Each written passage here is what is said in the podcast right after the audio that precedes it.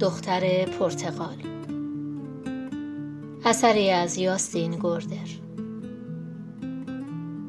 راوی آزیتا ناهیدفر. قسمت ششم.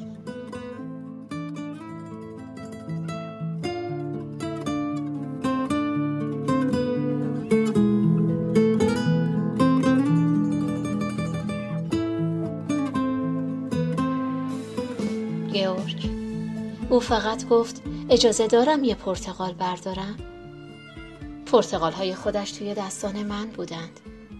دوتای آنها توی جیب شلوارم و باقیشان زیر پای مردم در گوشه و کنار واگن. بعد من بودم که با بغلی از پرتقال که مال من نبود آنجا ایستاده بودم.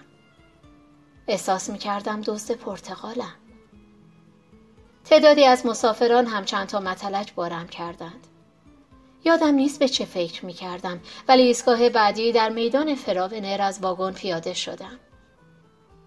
موقع بیرون آمدن از تراموا فقط یک چیز از ذهنم میگذشت. باید جایی پیدا کنم و خودم را از شر این پرتقال ها راحت کنم. مجبور بودم مثل یک بند باز تعادلم را حفظ کنم تا پرتقال ها زمین نریزند. ولی یکیشان روی زمین افتاد طبیعتا نمی توانستم خم شوم آن را بردارم کمی بعد چشمم به زنی افتاد که با کالاسیی از کنار مغازه ماهی فروشی میگذشت.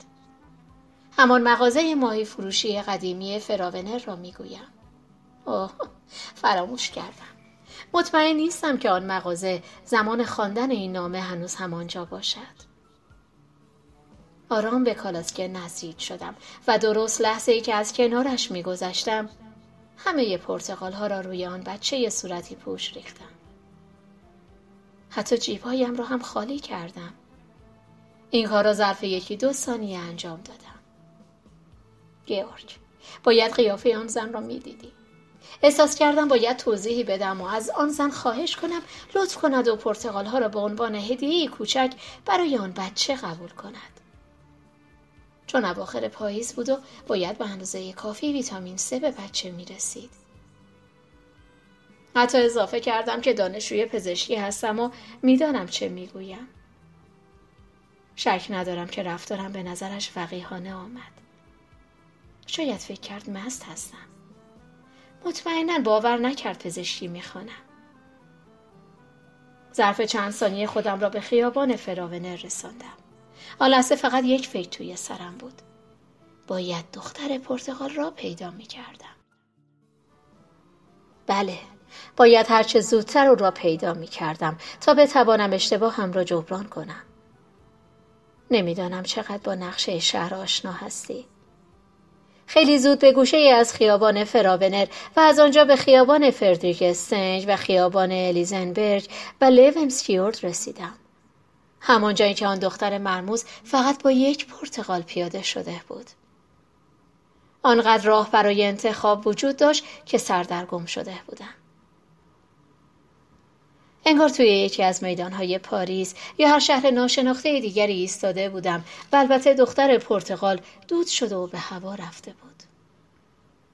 بعد از آن روز ساعتها در خیابان فراونر پرسه زدم.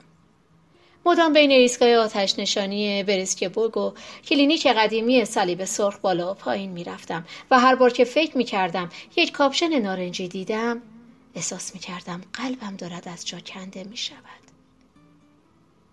ولی دختری که در جستجویش بودم آب شده و توی زمین فرو رفته بود. ساعتها بعد به این فکر افتادم که شاید دختر جوانی که خودم را در برابرش ضایع کرده بودم راحت و ایمن پشت یکی از همین پنجره های خیابان الیزنبرگ نشسته و با خونسردی هرچه تمامتر دانشجوی جوانی را تماشا می کند که پریشان مثل یک آدم سرگردان در فیلمی افسانه‌ای و مهیج در حال بالا و پایین رفتن از خیابان است. هنرپیشه اصلی فیلم قادر نبود شاهزاده گم اش را پیدا کند. تزرزلی در عزم و اراده اش وجود نداشت ولی حتی رد پایی کوچکم از او نیافته بود. مثل آن بود که فیلم بی نتیجه به پایان برسد. ناگهان چشمم به پوست تازه یک پرتقال افتاد که آن را توی سطر آشغال انداخته بودند. پوست پرتقال را برداشتم و بو کردم. اگر واقعا پوست پرتقال آن دختر بود آخرین رد پایی بود که از او داشتم باقی شب را هم در فکر آن دختر نارنجی پوش بودم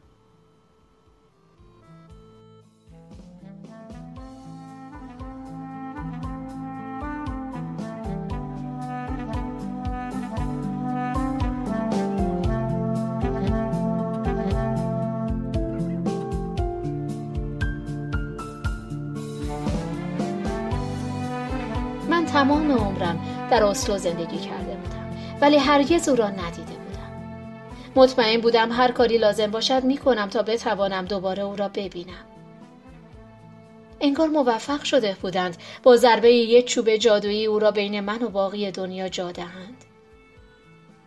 دوباره به همه آن پرتقال ها فکر کردم.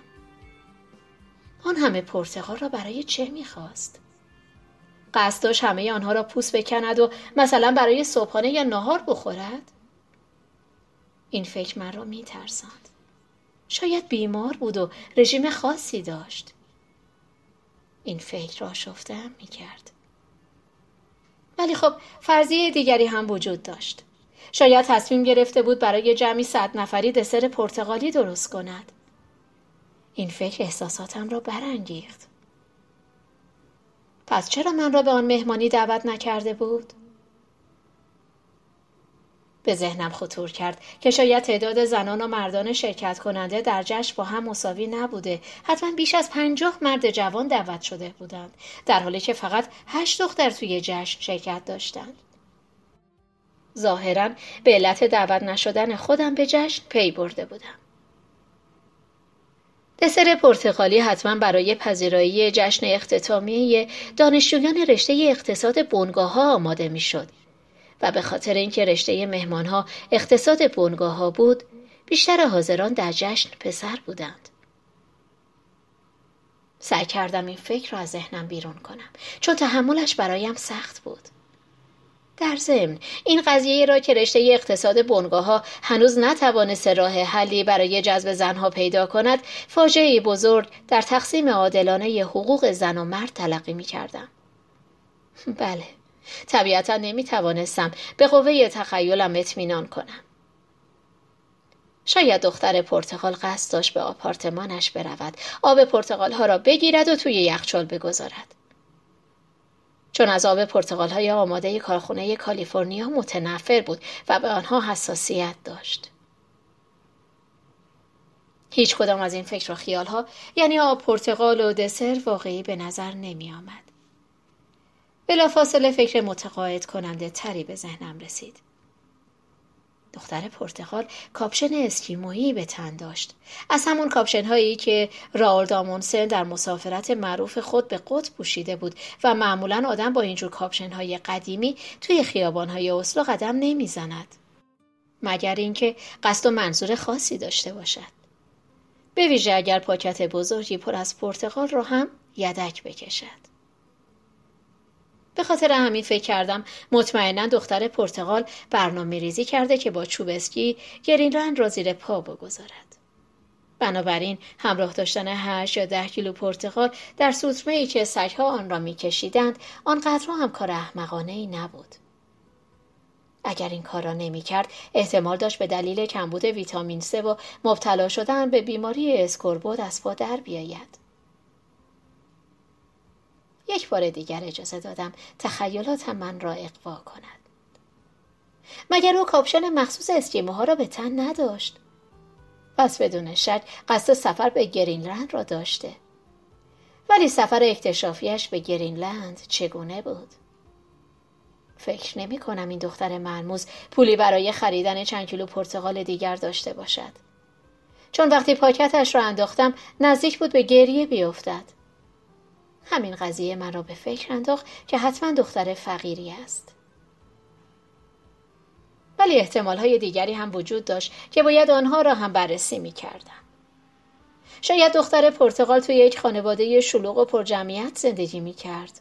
بله چرا که نه ممکن بود دستیار یک پرستار باشد یک پرستار تازه کار تنها در اتاق کوچکی بالای کلینیک صلیب سرخ شاید هم دختر خانواده بزرگ بود که علاقه خاصی به پرتغال داشت گیورگ خیلی دوست داشتم این خانواده را ببینم حتی می توانستم تک تک اعضای این خانواده را پشت میز ناهارخوری توی آپارتمان بزرگشان در خیابان فراونر ببینم. آپارتمانشان سخفی بلند و روشن داشت که با گچبری های زیبا تزین شده. غیر از پدر و مادر هفت بچه قد و نیم قد اعضای دیگر این خانواده هستند. چهار خواهر و دو برادر. بدون احتساب دختر پرتغال او فرزند بزرگ خانواده است. همین مزیت باعث شده که نسبت به خواهر و برادرهایش پرتغالهای بیشتری نصیبش شود یا اینکه شاید او مادر یک خانواده کوچک بود خانواده متشکل از خودش و همسرش که اخیرا از دانشکده اقتصاد بونگاه ها فارغ و تحصیل شده و دختری پنج شش ماهه به نام رنوی دارند این فکر لرزشی بر اندامم انداخت البته باید احتمال دیگری را هم در نظر می گرفتم. نمی توانستم آن را بررسی نکنم. چون مطمئن نبودم کسی که بیرون مغازه ماهی فروشی آن کالاسکه کوچک را حل می‌داد مادر آن بچه باشد. شاید آن بچه صورتی پوش دختر کوچولوی دختر پرتغال بود. این فکر عرق سردی بر پیشانیم نشاند. با این فرض دست کم چندتایی از پرتغال ها به واسطه آن کالاسکه دوباره به خود دختر پرتغال می رسید. ناگهان جهان به گلوله کوچکی تبدیل شد و همه چیز معنای خاص خود را پیدا کرد. همیشه حسابگر خوبی بودم و نشانه ها را خوب درک می کردم. چیزی که ما پزشکان را قدرت تشخیص می نامیم. مجبورم این را هم اضافه کنم که وقتی متوجه بیماریم شدم آزمایش های مختلف خودم را تجزیه و تحلیل کردم و تشخیص لازم را دادم. به این کارم افتخار می کنم. بعد سراغ یکی از همکارانم رفتم و گفتم بیماریم چیست و مشغول معالجه هم شد و بعد گیورگ مجبورم استراحت کوتاهی بکنم. شاید به نظر عجیب برسد که توانستم درباره آن ماجرای اینطور سر حال و با حوصله این همه آسمان به ریسمان ببافم آن اتفاق را به صورت داستانی شاد و تقریبا مثل یک فیلم سامت به خاطر دارم. یا شاید یه جورهایی دوست دارم آن را به صورت ماجرایی شاد تجربه کنم. این به آن معنا نیست که موقع نوشتن این سطور آدم غمگینی هستم. نه واقعیت این است که احساس سرخوردگی و سردرگمی عجیبی دارم. راستش را بگویم احساس می‌کنم چیز تسلا بخشی توی زندگیم نیست. نمی‌خواهم این را از تو مخفی کنم و البته دوست ندارم زیاد به آن فکر کنی. تصمیم گرفتم نگذارم اشکهایم را ببینی. خوشبختانه تا اینجا توانستم خودم را کنترل کنم. مادرت به زودی از سر کار به خانه برمیگردد و الان من و تو تنها هستیم. تو روی زمین نشستی یا نقاشی می‌کنی و نمی‌توانی من را دلداری دهی. شاید حضورت نوعی دلداری باشد. وقتی سالها بعد نامه مردی را که روزی پدرت بوده می‌خوانی شاید توی ذهنت دلداری هم بدهی. همین فکر به من آرامش میبخشد.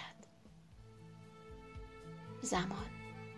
گیورگ زمان چیست؟